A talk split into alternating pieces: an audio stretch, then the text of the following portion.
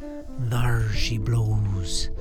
Episode number 43 of 365. I'm so self conscious about these numbers. I think it's 43. Anyway, this wraps a week here in paradise, the Pacific Northwest, staring out into trees under a blanket of, I don't know, very frothy clouds. It's balmy, probably 56 degrees, but it's somehow really refreshing and nice.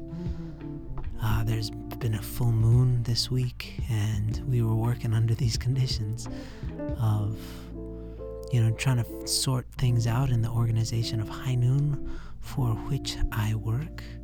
And we had many breakthroughs, and we're going to have an amazing year. I can really feel it.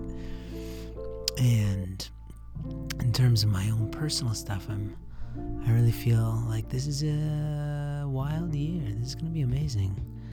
Um, just in terms of, I'm sure you've felt this before, but there's a huge difference between hoping that something's going to happen and a sense, strong sense that there's something destined to happen. And I don't believe that destiny is just a passive experience. I believe cultivate the sense of destiny by preparing for something, you know?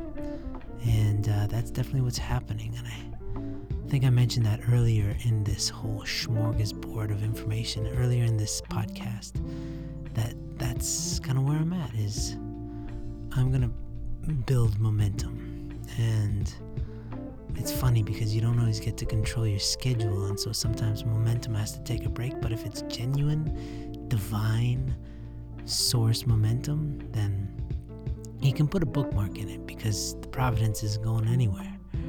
So that's kind of where I'm at this week as I took a break from a lot of other stuff, side projects and all that, in order to really do this right.